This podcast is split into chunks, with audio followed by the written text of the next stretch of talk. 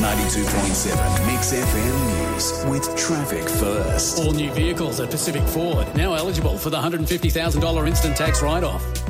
No major dramas on the roads this afternoon. Speed restrictions in place due to road damage out on Nicklin Way northbound around Caloundra Road in Caloundra. Speeds down to 60 k's. Now there's some roadworks to look out for in Tanawha on the Sunshine Motorway both directions and roadworks in Meridan Plains for the Bruce and the both directions as well. Now there's roadworks on Frizzo Road out through Palmview near Aussie World and not too bad on the Sunshine Motorway both ways out through Mountain Creek. Are you an NBA fan or just love your sports? You got to check out the Inside Slam podcast today with Steve Cafino and Evan Goldback. Available on your favourite podcast app. It's Adsy with the latest traffic on 92.7 Mix FM.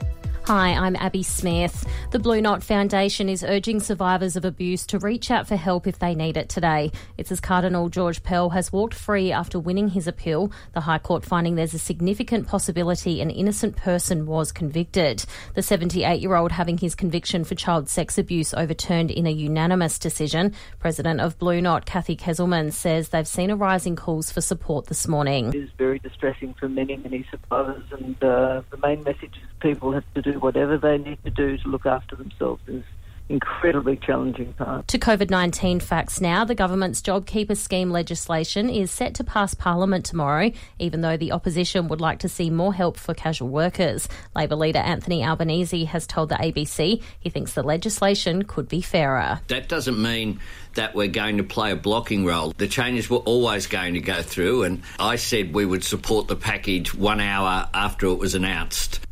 Downing Street insists British Prime Minister Boris Johnson is being well looked after after he was moved to intensive care. The Prime Minister's condition worsened, and on the advice of the medical team, he was moved in to a critical care unit. Foreign Secretary Dominic Raab speaking there. Mr Raab will step in and deputise where needed as the UK continues to navigate the coronavirus crisis. And the Scrubs actors have paid tribute to their real life counterparts. Donald Faison, who played Turk, had this to say. Just being a fake doctor, that was for me overwhelming. And so, for anybody who's out there risking their lives, I'd love you. Thank you so much.